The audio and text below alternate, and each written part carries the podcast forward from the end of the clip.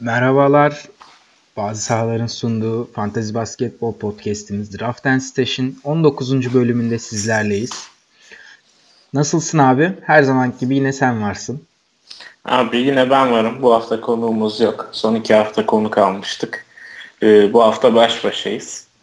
İstersen ee, rahat abi. bir şeyler giyinip devam edelim. Abi ben hazırlıklı geldim. Umarım sen de hazırlıklı gelmişsindir. Ben sen konuştuğun sırada hazırlanırım abi merak etme. Tamamdır. Tamamdır o zaman güzel. Bugün ne konuşacağız? Geçen hafta konuştuğumuz Doğu Konferansı'na devam edeceğiz. Batı Konferansı'na biraz kehanetlerde bulunup yeni haftaya bakış atacağız diye planladık. Aynen öyle. Aynen öyle. Hangi takımla başlayalım? Yani alfabetik gitmiştik geçen hafta. Bu hafta da alfabetik gidip Dallas'la başlayalım istersen. Olur abi Dallas'la başlayalım. Evet abi Dallas'la ilgili e, ben söyleyeyim o zaman önce. Benim Dallas'tan düşüncem e, Dennis Smith Jr.'ın Dallas'tan takaslanması ve e, Doncic'in ilk 50, ilk 40 şeklinde bir e, performansla hani Dallas benim demesini bekliyorum. Ve Dennis Smith'in gittiği senaryoda ben bir Mike Conley hamlesi de bekliyorum açıkçası. E, hani biraz daha fantaziyle çok alakalı olmayan bir tahminim var benim. Abi güzel bir tahminmiş. Evet yani e, Memphis'in Gasol'ü ve Conley'i takaslamasının şu an NBA'in en büyük gündemlerinden olduğunu düşünürsek genç bir oyuncu Dennis Smith Jr. evet çok mantıklı gözüktü benim gözüme. Bu kehanesi tamamıyla destekliyorum.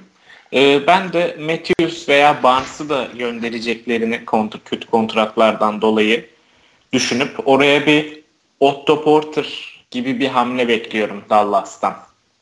Zaten bu Dennis Smith Memphis olayında yani Wesley Matthews'a da şey DeAndre Jordan'ı göndermeleri gerekiyor kontrat şeyinden dolayı. Yani orada işte mesela Dennis Smith'e ve Wesley Matthews'a karşılık Conley bence e, kehanetten ziyade gerçekçi bir tahmin olabilir. Gayet mantıklı bir tahmin. Aynen. Ama şeyde katılıyorum. Doncic'in de Dennis Smith giderse takımın e, oyun kurucu pozisyonuna geçip asist rakamlarını 7-8 civarına çekerse işte 50 civarında bitirebileceğini yani ben de işte düşünüyorum. 27-7 hani bugün de öyle bir şey yaptı zaten. Bugün 8-8 30 sayı falan attı ya son şeyi gördün mü? Ee, maç 102-97 ee, evet, bir tane turnaround step back atıyor ve ya ondan sonraki hareketleri kendine özgüveni çok yüksek. Tam bir golden boy ya. Ya şey zaten bu Doncic'in gösterdiği özgüven ve e, kararlılık seviyesi hani fantazi açısından da çok daha reliable, güvenilir bir katkı vermesine sebep oldu. Ben hiç beklemiyordum böyle bir katkı zaten. Hani sonuçta bir çaylak bu adam. Tamam Avrupa'dan geliyor, çok tecrübeli maçları oynadı vesaire ama hani NBA'de çaylakların bu derece bir etkiyi yapması benim çok akıl alır gibi bir akıl alır bir durum değil yani benim adıma. Seni ilk 20'den seçilir ya Doncic. Valla ilk 20 iddialı da ilk 30-40 falan çok yani şey gerçekçi bence. Yani orada bitirir mi bilmiyorum ama bu yıl Ben Simmons ve Donovan Mitchell'deki hype'ı gördükten sonra Gerçi doğru. Yani mesela ikisinin tam ortasında değil mi? Sen yani Doncic sayı olarak üçlük vesaire yüzdeler hani. Mesela Mitchell'ın yan statları çok yok ama Simmons'ın da özellikle turnover'ı faal atışları çok düşük. Aslında Doncic bu ikisini dengeleyen de bir oyuncu. Hem yan statları var hem yüzdeleri rahatsız etmiyor. Aynen yani seneye gelişimi bu hızla devam ederse gelişimi belki ilk 20'den seçilmesini hak edecek bir performans da verebilir ya. Ben umutluyum Doncic'ten. Olabilir ya. Şimdi düşününce ilk 20 o kadar da e, gerçek dışı bir şey gibi gelmedi bana da. En azından bu oyunun hype dediğimiz kısmıyla en çok örtüşen oyuncu son zamanlarda ve ilk 20'den de 12 seçmenin e, zaman böyle şeyi Euro kadrosunun bir... ikinci tur seçimi diyebilir miyiz? olabilir, olabilir. Jokic, Doncic. Jokic, Doncic all around bir takım. Güzel olur yani. Aynen Doncic övmeyi bitirdik mi? O zaman ikinci takıma geçelim. Denver'a geçelim abi. Denver'da Isaiah Thomas döner mi? abi bu kadar oynamadıktan sonra dönse bile hani o rotasyonda o kalabalık rotasyonda şimdi Denver'ın sakatlıkları olduğu dönemde şans verdiği oyuncular da şansı hak ettiklerini kanıtladığı için Malik Beasley olsun, Monte Morris olsun, Juancho Hernan Gomez olsun. Hani bu oyuncuların da 10-15 dakikalık roller alabileceğini düşünüyorum ben Denver'da. O açıdan ha Denver kehanetine de buradan bağlayayım abi.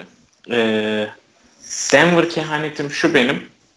Yok hiç ilk 10 içinde, ilk 15 içinde bitirecek sezonu. Ama yok hiç dışındaki hiçbir Denver e, şu bugünden itibaren diyeyim. Bugünden itibaren ilk yüzün içine girmekte bayağı zorlanacak. Benim kehanetim bu. Bunun peki en önemli sebebi sence rollerin dağınık olması mı yoksa bu adamların formsuz veya sakatlık dönüşünde olmaları mı? E, sakatlık dönüşü olması kesinlikle etkileyecek.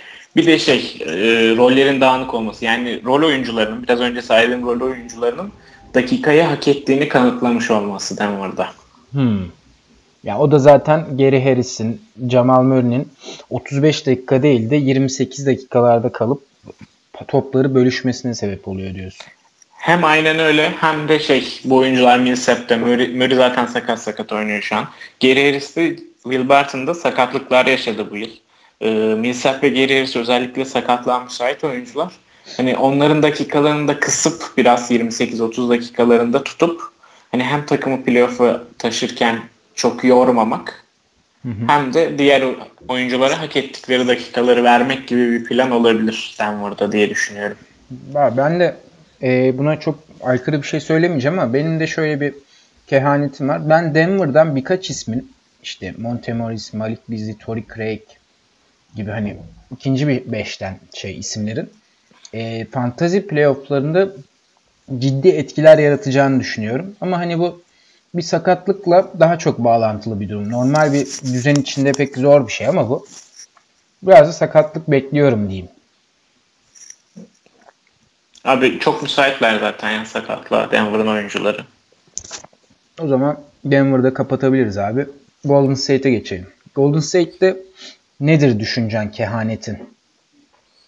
Abi Cousins biraz beklediğimizden iyi döndü ama o üstünde nasıl diyorlar o hani tam henüz doğal olarak adapte değil bir yıl oynamadıktan sonra. Hani çok çabuk sinirleniyor şu an sahada. Hı-hı. İlk üç maçta bunları gördük. Ee, ama şutunu kaybetmemiş onu gördük. Özellikle ilk Clippers maçında çok büyük hata yaptı Clippers boş bırakarak onu dış şutlarda. O da üç tane üçlüyü göndermiş oldu. Dış şutunu kaybetmiş durumda değil ama e, alıştıkça diyeyim sezon sonuna doğru Cousins'ı ilk 50 içinde görebiliriz. Hmm, bu kehaneti ben çok beğenmedim ama yani olasılığı var. Ee, benim düşüncem şöyle abi. Ben Clay'in yine e, böyle saçma sapan iki maç oynayacağını düşünüyorum. Yani 20'de 17 ile 13'lük gibi ya da ne bileyim 14 üçlük gibi ya da ne bileyim 3 çeyrekte 50 sayı gibi hani daha önce yaptıklarına benzer şekilde bir saçma seviyede iki maç oynayacağını düşünüyorum. Bakalım. Yani kehanet değil de bu tahmin gibi biraz daha bunu bir fantasy playofflarına denk getirirse bir tane seriyi alır. Çok net yani. Ben bir gece işte bu, bu haftaki serimde rakibimde Clay oynuyordu. Hani FG'de öndeyim, üçlükte öndeyim diye yattım ben gece. 4'te 5'te falandı Clay'in maçı. Bir baktım sabah ulan nasıl oldu yani bu dedim. Hani bir hata mı şu Yahoo'da hafta ilk şeyde sabah böyle iki katına çıkıyor istatistikler. Onunla ilgili bir problem mi oldu dedim. Bir baktım Clay Thompson %85 ile 13'lük atmış. E tamam abi o zaman hani ben ya ne yapayım dedim. İki gece hani uyu, uyumayıp da buna zaman ayırmamışım yani. Sinirden kudururdum herhalde. Abi Clay, Clay yapıyor bunları. O zaman Golden State'in en büyük rakibi Houston Rockets mı acaba? Ne abi, diyorsun? Houston Rockets kehanetlerini alayım abi. Abi Chris Paul tekrar sakatlanır. Wow. Bu kehanet değil ama yani hatta e, sakatlanacağı bölgeyi de vereyim. hamstring dediğimiz. Ha, hamstring'deyiz pardon unuttum. Aynen hamstring'den Chris Paul sezonun sonuna doğru tekrar sakatlanır diyorum. Ee, bu benim için böyle daha çok hani güvendiğim bir tahmin ama yine kehanet sınıfına da girebilir. Hani bu yıl iki kere oradan sakatlandı. Hani üçüncü olur mu olmaz mı bunun olasılığı nedir ama Houston e, playoff yarışındayken e, Mike D'Antoni'nin oyuncularını aşırı dakikalarda oynatma sorunu var. Thibodeau kadar bu çok gündeme gelmiyor ama böyle bir sorunu var Mike D'Antoni'nin de. O playoff yarışı içerisinde Chris Paul'de 35'li dakikalar oynamaya başladığında tekrar sakatlanır. Benim düşüncem de abi PJ Tucker'ın e, bir seri kazandıracak performans göstermesi nedir? 6-3'lüktür. Yani bir haftayı böyle 23'lükle falan kapatmasıdır. Ya da ne bileyim iki gecede toplam 10-12 steal yapmasıdır bir haftada. Hani bu tip haftalık bir patlama bekliyorum PJ Tucker'dan önümüzdeki haftalarda bende. Abi çok güzel bir şey söyledin. Sanırım sana yaptı değil mi? Seninle oynarken yaptı geçen haftalarda bir 7-3'lük. 7 üçlük 7 steal falan bir şey öyle bir şeyler yapmıştı. Yani böyle uçuk kaçık bir şeydi. Abi bir maç 3 sayı atıyor. Bir steal, bir üçlük belki üçlük bile atmıyor. Sonra bir maç dediğin gibi 6 üçlük 4 steal falan öyle ya şeyler yapıyor yani. Şey de var. Bence çok güzel kehanet bu. Ya 0 sayı 7 rebound 2 steal yapıyor. Tamam mı? Ondan sonraki maç 24 sayı 1 rebound 0 steal falan yapıyor böyle. Aynen. Yani çok dengesiz. bütün istatistikleri dalgalanıyor adamın.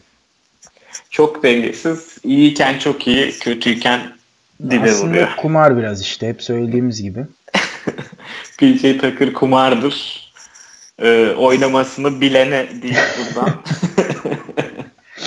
Clippers'a geçelim abi. Clippers'ta ilginçtir Galinari sakatlandı. İlginç midir? yani ilginç diye düşünüyordum da hani artık ilginç olmamaya başladı. Çünkü bu Chris Paul, Galinari bunlar benzer tipte adamlar. Biri hamstring, birisi kalça reis, back spasm reis. Hı hı. Yani benim tahminim, kehanetim daha doğrusu. Burada ben e, Shai Gilgis Alexander'ın ilk 100 katkısını vereceğini e, böyle iki haftalık hani aralıklarda böyle ilk 50'ye yakın şeyler yapacağını düşünüyorum. Bunun da e, en büyük şeyim de e, ara ara böyle yaptı ya geçen de yaptı. 25 sayı 8 rebound 4 asist mi öyle bir şey yaptı. Hı hı. Yanına block, steal, üçlük falan da yapıyor. Yani bütün kategoriler artı yazıyor. Bu e, çok yönlü oyunundan dolayı Alexander'a yönelik bir tahminim var benim. Onun dışında burada benim söyleyeceğim pek bir şey yok açıkçası. Abi Alexander kehanetini şöyle destekleyeyim. Clippers'ın ben playoff potasından düşmesini bekliyorum. Ee, düşerlerse de sezon sonu Alexander 30 dakikaların üstünde oynayacaktır.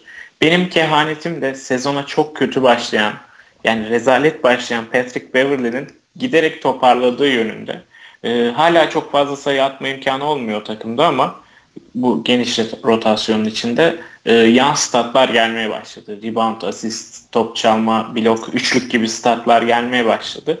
Patrick Beverly'yi iyi izleyin diyorum. Ben toparlayacağına inanıyorum Beverly'nin. Hmm, bakalım. Ben de Beverly'den ümitliydim ama bu sene bu guard rotasyonu bozdu Clippers'taki işleri.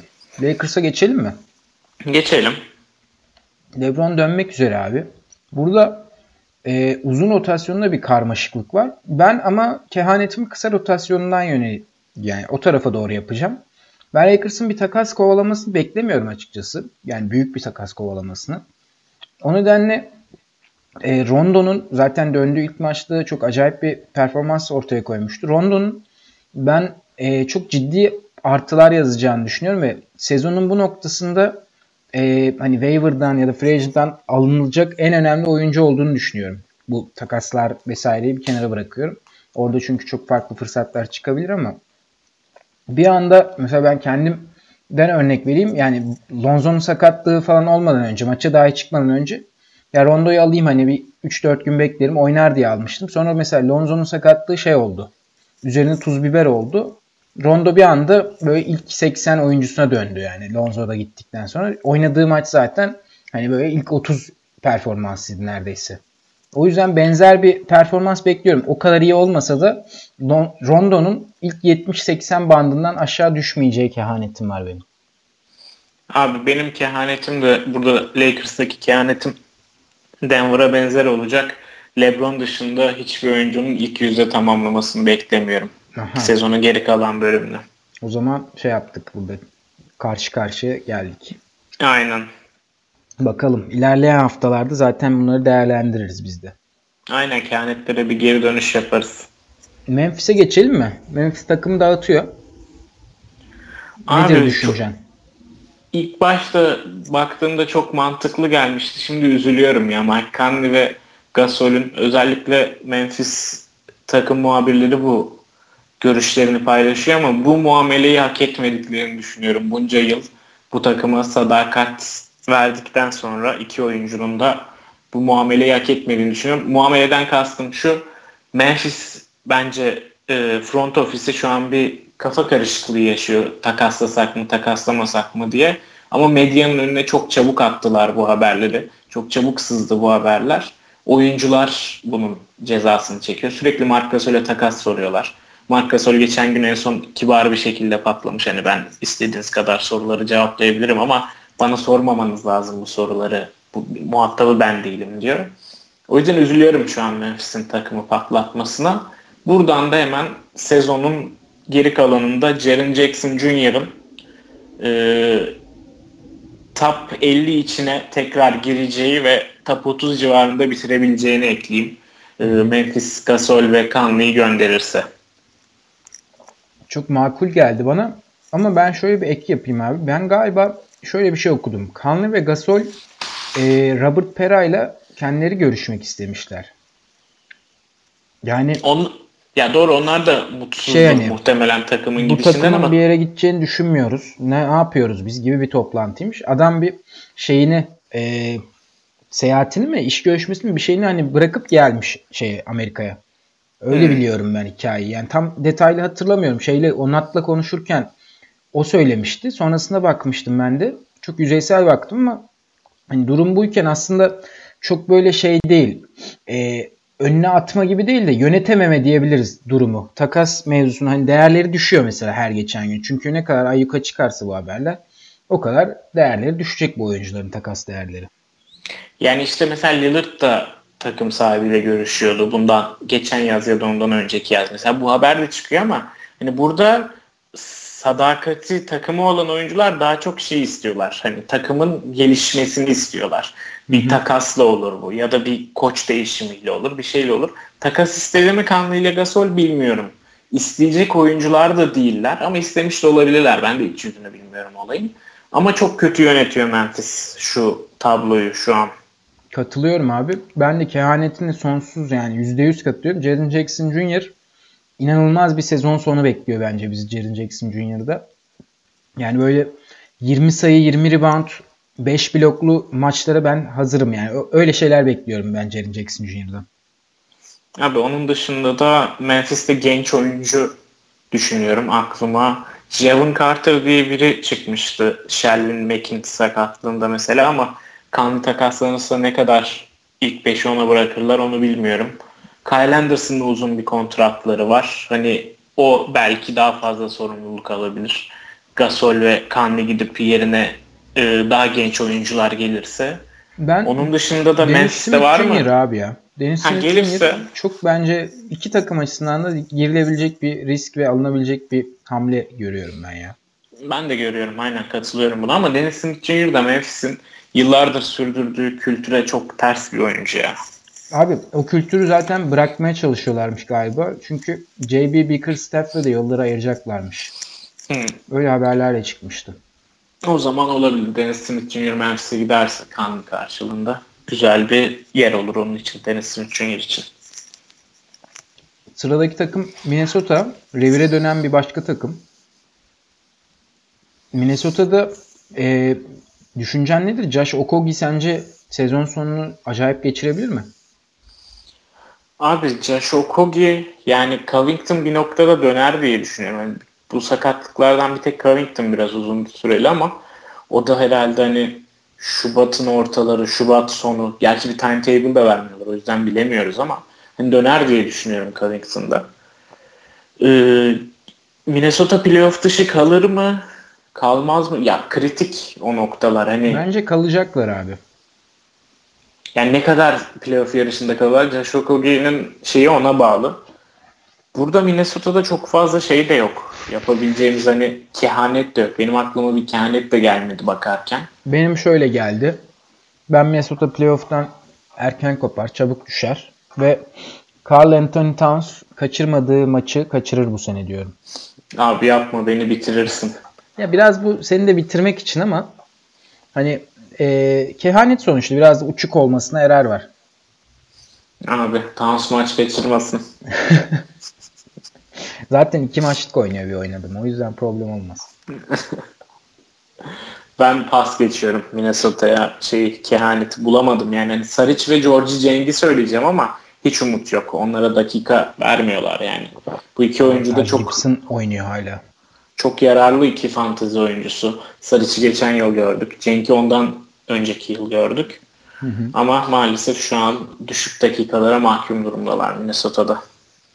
Katılıyorum abi. Ben de çok bir şey bulamadım da biraz uçuk olsun diye Tansu söyledim. New Orleans'a yani, geçelim mi? Hı, söyle uçuk sen ke- uçuk kehanet bile yapamadım yani şeye. E, Tansu sende olunca kolay değil tabii.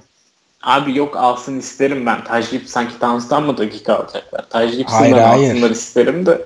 Yani Towns aleyhine bir kehanet yapmak istememiş olabilirsin diyorum. Towns sende olduğu için. Tabii canım Towns aleyhine burada. Ne diyeyim şimdi 250 üstü maça üst üste çıkmış çocuğu sezon sonu oturur mu diyeyim. New Orleans'a geçelim o zaman dur bakalım.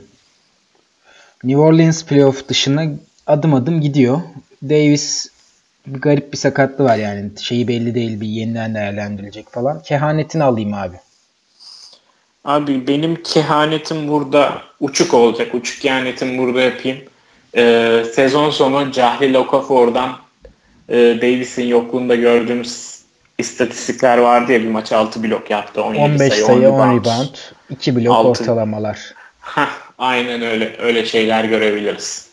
Güzel bir tahmin abi. Ben burayı pas geçeceğim. Yani ben New Orleans konuşmayı pek sevmiyorum. İzlemeyi de pek sevmiyorum. O yüzden pas diyelim. Oklahoma'ya geçelim istersen. Abi geçelim. Ee, burada da öyle çok bir benim tahminim yok ya Oklahoma konusunda.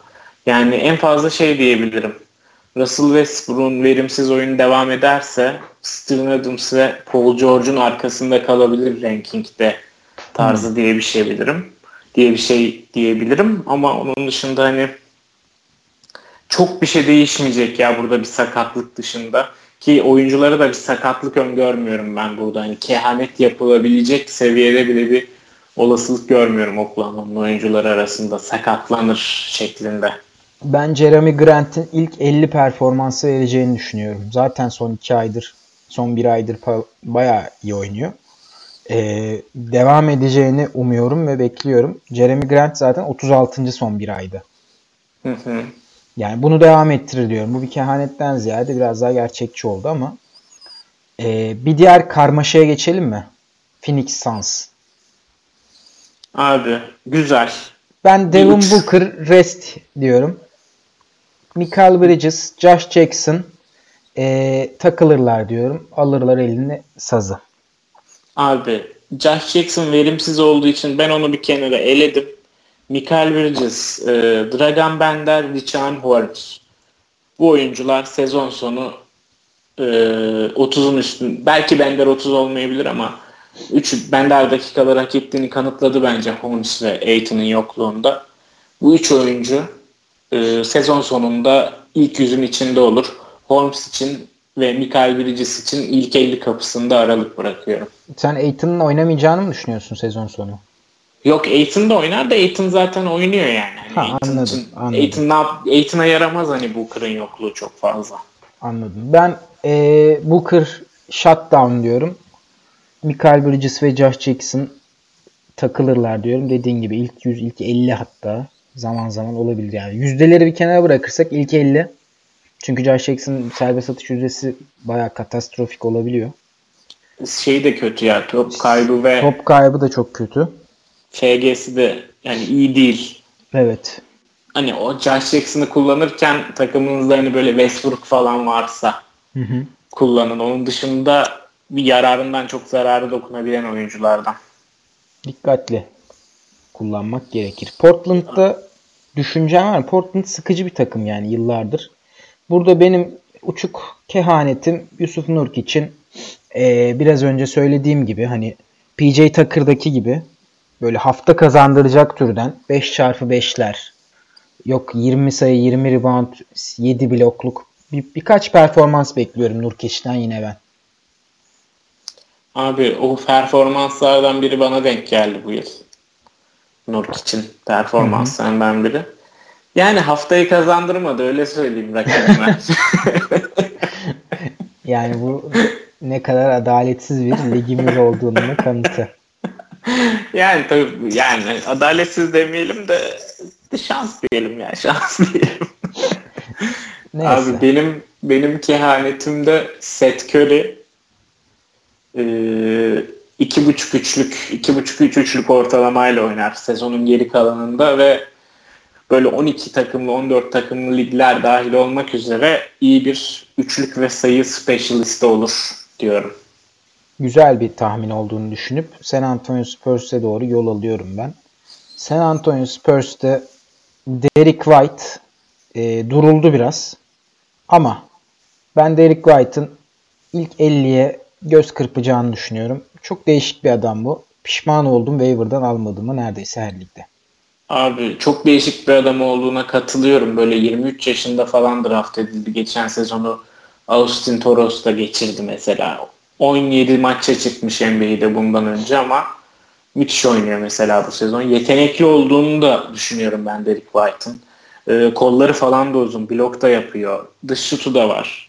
Her şeye katkı veriyor bir yandan. Asisti var, reboundu sayısı, top çalması, bloğu, üçlüğü. Yüzdeleri harika. Hani o sebeple fantaziye de çok uygun bir oyuncu. Ben de katılıyorum abi. İlk 50'ye göz kırpacaktır Derek White. İlginç bir şekilde yetenekli de. Mesela şeyi biliyor muydun abi ya? Ee, Derek White, yani 2K'dan bahsetmek ne kadar mantıklı bilmiyorum ama hani işte Wall oyunun en hızlısı, Russell Westbrook oyunun en hızlısı. Oyunun en hızlı 5. oyuncusu Derek White. Abi ben onunla ilgili bir video görmüştüm. Ee, oyunun ilk çıkacağı zaman işte ilk 5 oyuncu NBA 2K'da en hızlı olacak diye. Orada gördüğümde bayağı şaşırmıştım. Bir de ben bu adamı hani çok izlemedim ben doğal olarak. Geçen sene 17 maçta 8 dakika süre almış bir adamı zaten nasıl izleyeyim? E, çok şaşırmıştım. Hani bizim bilmediğimiz, görmediğimiz bir şey mi var demiştim. Bu sezon izledikçe aslında yine şaşırmaya devam ettim. Çünkü ya o kadar böyle bir hani flash diyor ya bu Amerikalılar. Yani öyle bir bir anda patlayan, bir anda böyle hızlanan bir oyuncu gibi değil. Hani bir Dejounte Murray ya da Kyle Anderson seviyesinde şey de değil. Hani ağır veya yavaş hani slow motion da gitmiyor ama nasıl böyle bir hızı var onu da anlam veremedim açıkçası ben. Hızı şey ya ilk adımı. Ha. O çok hızlı geçiyor. İlk adımda inanılmaz hızlı geçiyor rakibi. Kalanında böyle potaya patlayan bir hızı yok ama o ilk adımda yani bu hız değil aslında hızlanma. O hızlanması çok iyi.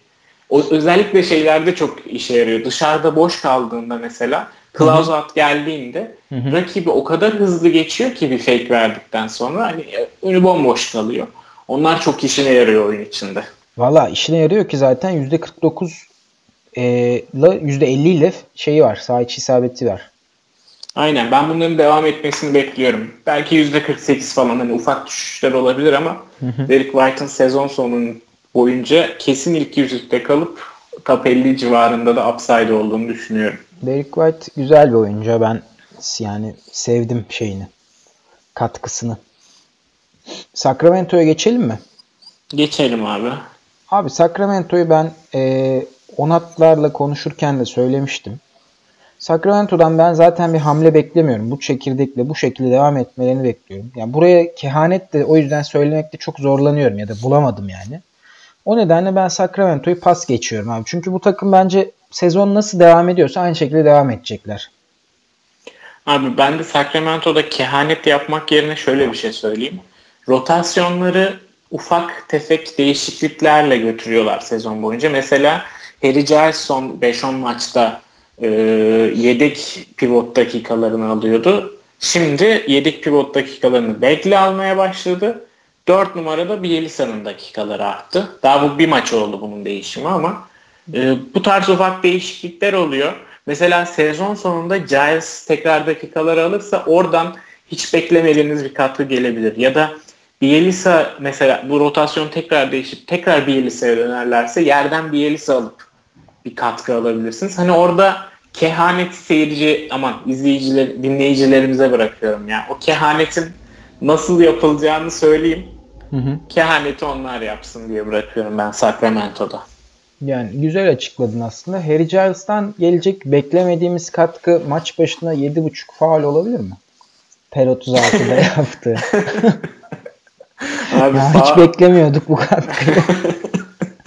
Abi bu bu şeyi e, nedir? Hal katılıyorsa şeyinize e, skorlarınızda Harry Giles'ı almayın ama evet çok yüksek faal yapıyor ama şöyle bir 20-25 dakika süre aldığı bir noktada da böyle üçlüyü atıp top çalıp blok yapıp rebound ve sayı tarzında hani şey bütün alanları dolduran bir katkısı olabilir.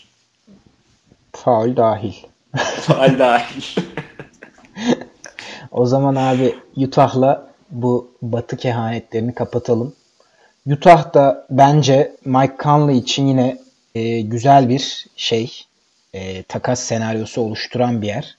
Bu nedenle ben e, burada Ricky Rubio'nun veya Dante Exum'un değerlerinin e, hani etkilenmeyeceğini ya da değişmeyeceğini düşünüyorum ama onun dışında Joe Ingles, Derek Favors, Jay Crowder gibi isimlerin değerleri bence sezon gittikçe düşecek. Yani biraz daha olumsuz noktadayım burada. Bunun da en büyük sebebini ben Mike Conley sonrası Conley, Mitchell, Gobert ekseninde bir takım olmalarına yönelik olduğunu bekliyorum. Tabii bu olmamış bir takas üzerinden konuşuyoruz ama bu bir kehanet sonuçta. Benim görüşlerim Utah'la ilgili bu şekilde. Abi ben de en beklediğim kehaneti yapayım. Bu kehanetleri önceki bölümlerde de yaptık ara ara. Ee, Ocak ayı geldi. Hatta Ocak ayı bitiyor. Ricky Rubio'nun geri dönüş zamanları geldi. Ricky Rubio yattığı yatağından kalkar ve e, e, fantazide ilk 30 ile ilk 50 arasında her sezon olduğu gibi sezonun geri kalanını o aralarda geçirmeye başlar diye düşünüyorum. Mesela son bir iki haftalık sakatlığı vardı. Ee, iyi hamstring olması. Abi niye iyi döndü? Sakatlık yalan. Ocak ayı yalan. bitmek üzere e, iyi döneyim o zaman dedi. E, sakatlık bahanesiyle bir iki haftalık özel çalışma ve müthiş bir dönüş Ricky Rubio'dan. Şeye ne diyorsun? Ee, Rubio artı Favors versus Mike Conley. Abi Memphis niye yapsın bunu? Ya oraya bir de pik koy. Oraya bir de genç birilerini at. Serpiştir yani. Abi Mesela şey ya. koy. E, Dante Exum falan koy oralara. Ha o, yani Memphis'in Dante Exum'a bir vurulmuşluğu varsa olabilir. Yani Ama... Exum, Rubio ve Crowder hadi. Hmm, olabilir ya. Bir de pik isteyebilirim. Yani öyle bir şey olabilir. Diye düşündüm yani. bir an. Çünkü Mike Conley de yazılıyor da Utah o yüzden. Hani bir şey arıyorum. Yer arıyorum böyle. Hmm, ben o zaman buradan Mike Conley'e bir çağrı yapayım. San Antonio Spurs'umuz kucağını açtı, bekliyor. Olmaz oğlum. Derek White var. Yeni konuştuk daha. Olsun. Buradan taraftar olarak sesleniyorum. Green Force'u keser. Derek White kesmez. Abi o zaman var mı başka bir kehanetin? Eksik bıraktığımız bir takım yok galiba. Batı biraz daha kısa sürdü. Ha bir de tabii Onat yoktu. Onat da biliyorsun çok konuşuyor. Buradan Onat'a da selam söyleyelim de. Abi Onat çok özlendim bu hafta.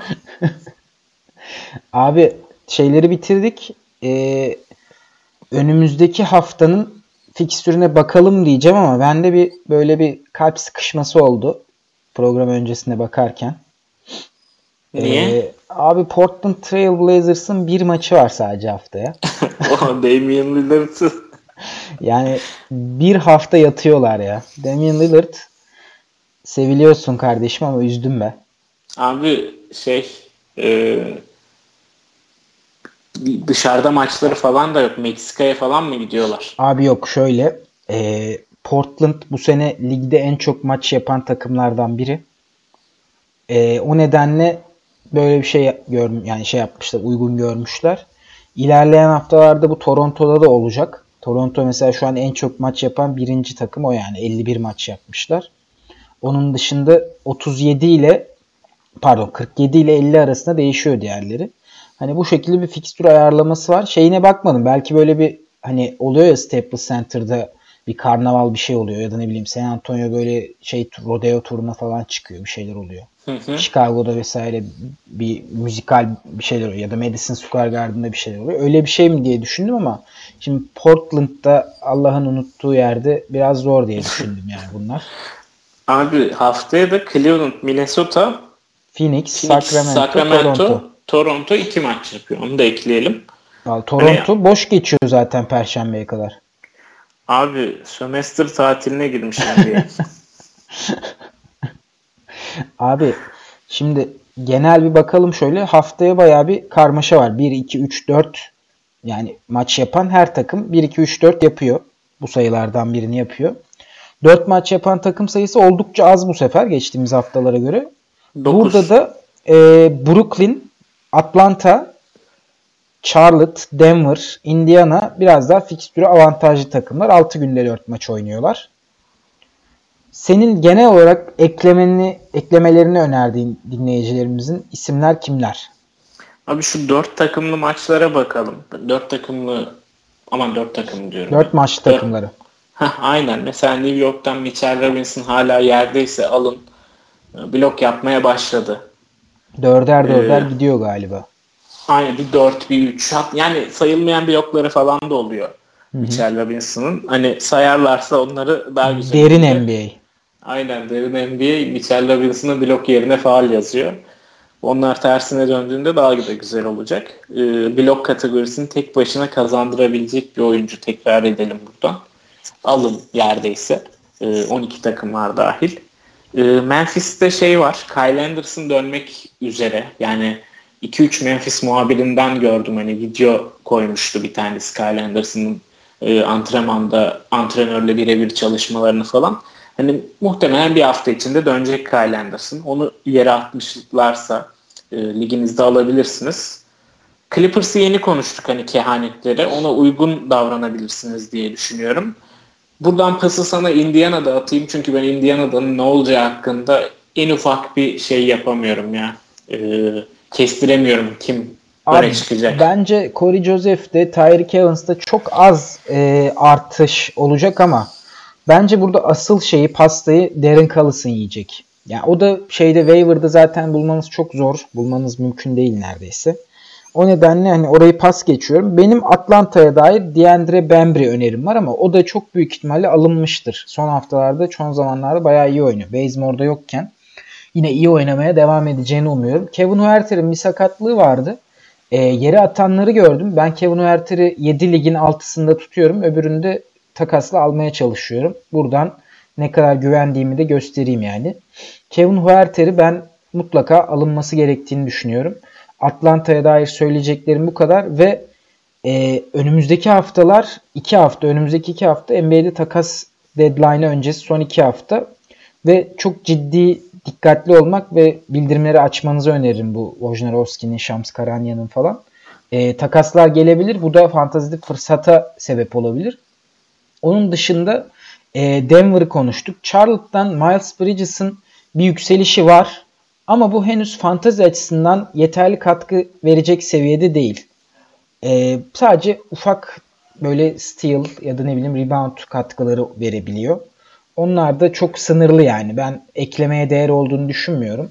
Ama sezonun geri kalanında riske girilebilecek bir oyuncu olduğuna inanıyorum. Belki beklemek isteyenler şimdiden alıp bekleyebilir Bridges'ı. Onun dışında 4 takım 4 maçlı takımlar arasında benim ekleyeceğim bir şey yok. İstersen 3 maçlara bakalım şöyle bir. Abi benim ekleyeceğim tek bir şey var. Ee, şu an Dinwiddie şey e, baş parmağından bir sakatlık yaşıyor. Oradaki tendonlarından birinde kopma var. Ama oynama durumu da var Dinwiddie'nin.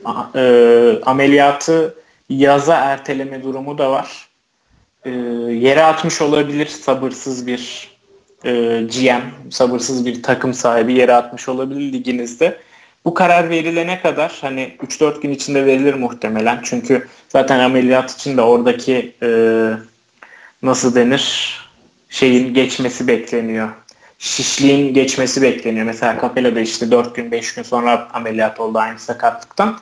E, ee, 4-5 gün içinde karar verecektir Dinwiddie. Onu hani risk için, kumar için bir yerden alın bir tutun takımınızda diyorum Dinwiddie'ye. Ee, Atlanta'da da şey ya, şeyi söylemeyi unuttum sana. Geçen gün ortak bir takımımıza Aminu Bemberi takası atmıştı biri. Biz Aminu'yu alıyoruz diye kabul ettim sen seviyorsun diye. Hani o, buradan Problem söyleyeyim değil onu. Ya. Ama önümüzdeki ama o takımda zaten tanking yapıyorduk. Önümüzdeki hafta Aminu'nun bir maçı var. Hiç problem değil.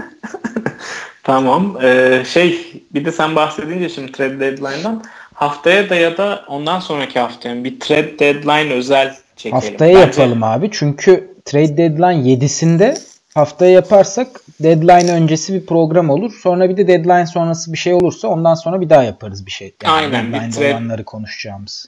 Aynen aynen öyle yapalım. Trade deadline'a hazırlanmak, potansiyel takasları görmek açısından öyle bir program yapalım.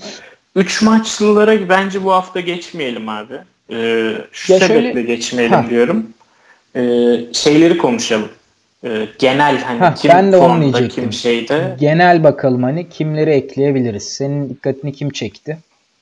Trey Burke'e Önce- ne diyorsun mesela? Öyle bir soru sorayım sana. Moody'nin iki hafta oynamayacağını açıkladılar. Ne, iki hafta boyunca Trey Burke katkı verecektir orası kesin. Ama mesela Trey Burke bu iki haftada iyi oynarsa Moody'nin yerini almayacak diye bir şey de yok. New York'ta o işler çok karışık biliyorsun. O Doğru. yüzden Trey Burke iki haftalık eklenebilir. Sonrası için ona sonra bakarsınız. Başka genel olarak kimler dikkatini çekiyor abi? Benim dikkatim Cedi çekti ama bugünkü performansı nedeniyle birazcık çekti. E, dünkü performansı da çok, dün değil de önceki günkü performansı da çok iyiydi. İki maçta 9 üçlük, 27 sayı ortalama, e, 6 rebound, 3 asist, 1 steal gibi. Aslında Cedi'den bu sene kolay kolay göremediğimiz istatistikler gördük. Ve yüzdeleri de gayet iyi. Ne Abi- düşünüyorsun Cedi hakkında? Ciddi yani bu filmi bence üçüncü kez falan izliyoruz bu sezon. Hani ne olacağı biraz belli ama şöyle söyleyeyim. Sezonun ilerlemesiyle birlikte Cedi'nin uyumu da NBA uyumu da gün geçtikçe artıyor.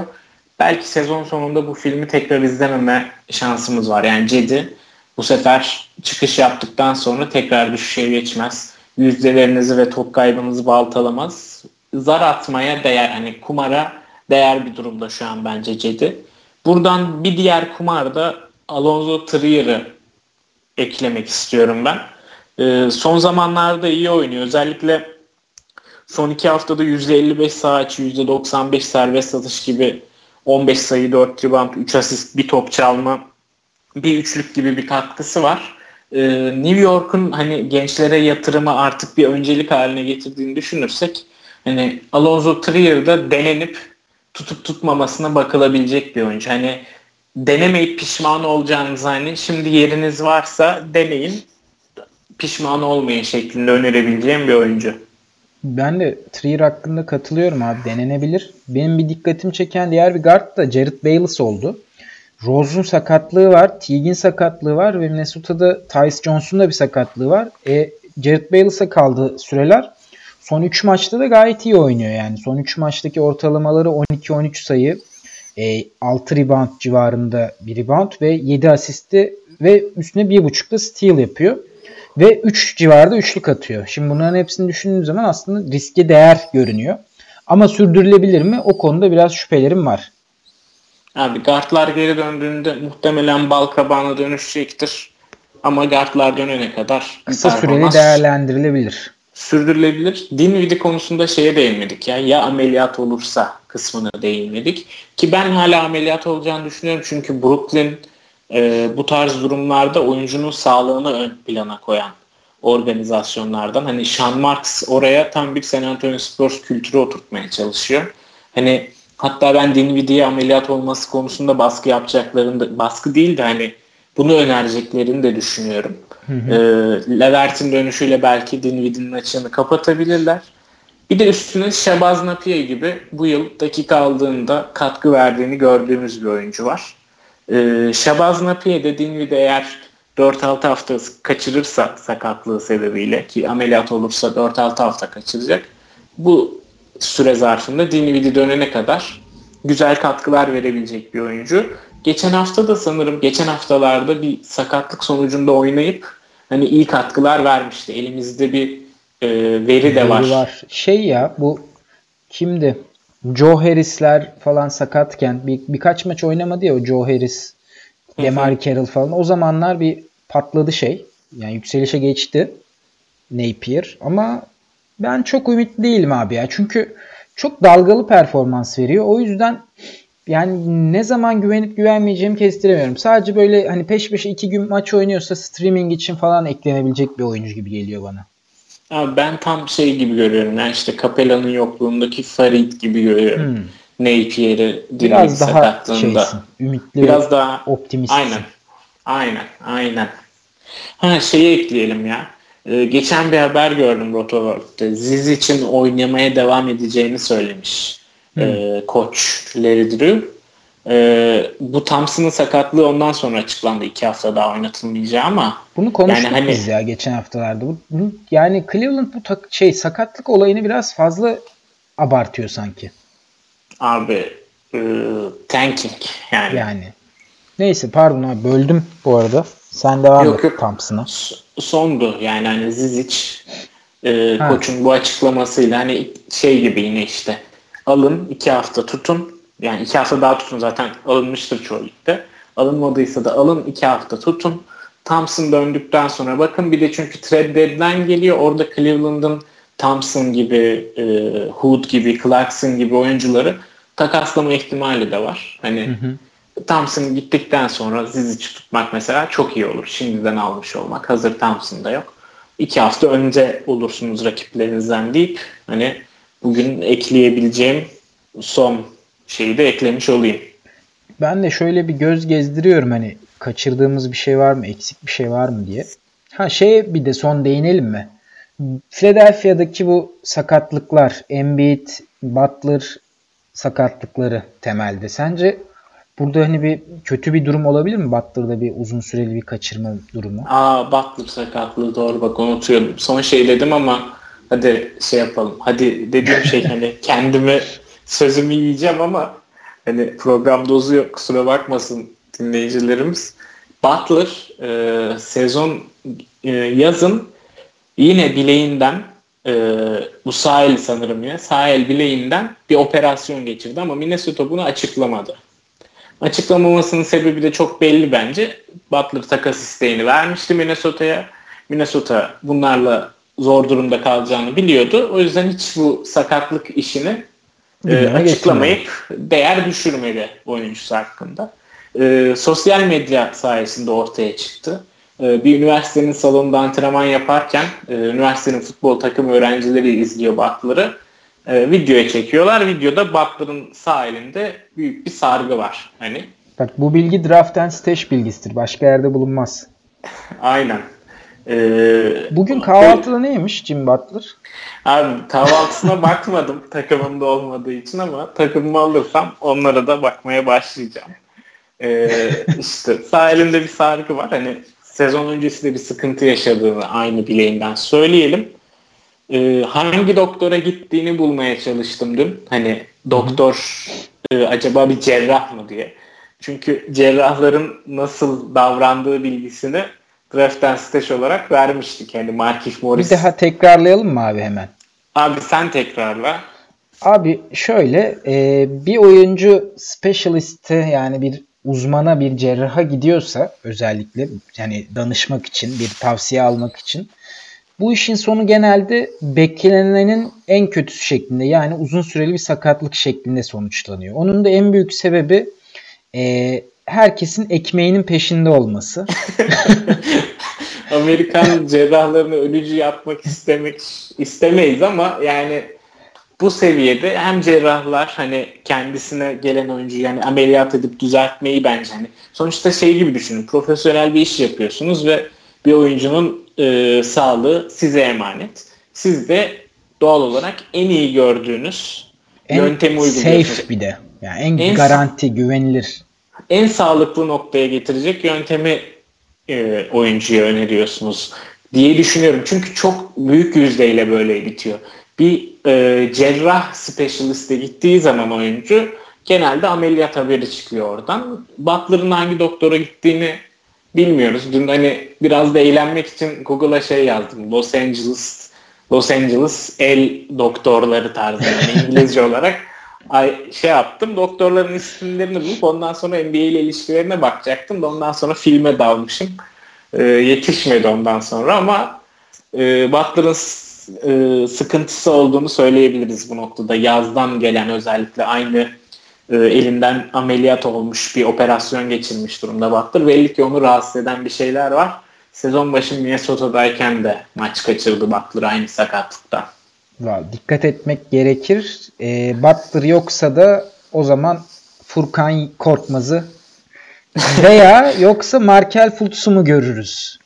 Abi Philadelphia yaptığı hatayı anlayacak. Fultz geri döndüğünde Butler da sakatken Fultz akar. yok yok bunların hepsi şaka. Hiçbir yatırım tavsiyesi değil. Fultz'u sadece ben alacağım.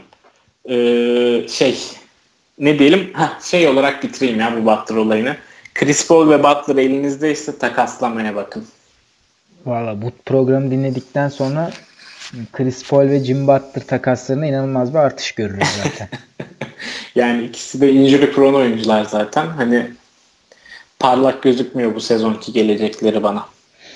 O zaman e, güzel ve e, nasıl denir? Inside the NBA şeklindeki bilgilerle programı kapatabiliriz. Güzel bir son oldu. Ben bayağı memnun kaldım vallahi bu bölümden de. Aynen vurucu sonumuzla programı kapatıyoruz. Valla iyi oldu abi. Sen konuşmayacağım hani dedin ama ağzından zorla aldık lafı. abi unutmuşum yok ya unutmuşum. Ee, İstanbul'dayım yani hani uzaktayım evden programı tam konsantre çıkamadım unutmuşum. Sen çok iyi hatırlattın. O zaman bizi dinlediği için dinleyicilerimize teşekkür edelim. Önümüzdeki hafta takas önerileri ve takas deadline'da neler görebiliriz bunları konuşacağız diyelim. Hatta soru cevap da yapabiliriz duruma göre. Deyip bu haftayı kapatalım diyorum. Aynen soru cevap da yapalım. Yani trade deadline'da takaslanması muhtemel oyunculardan en merak edilenleri bu şekilde de hani almış oluruz dinleyicilerimizden. Ee, sorularınızı bekliyoruz haftaya. Ee, görüşmek üzere Trade Deadline programında. Teşekkür ederiz bizi dinlediğiniz için. Hoşçakalın.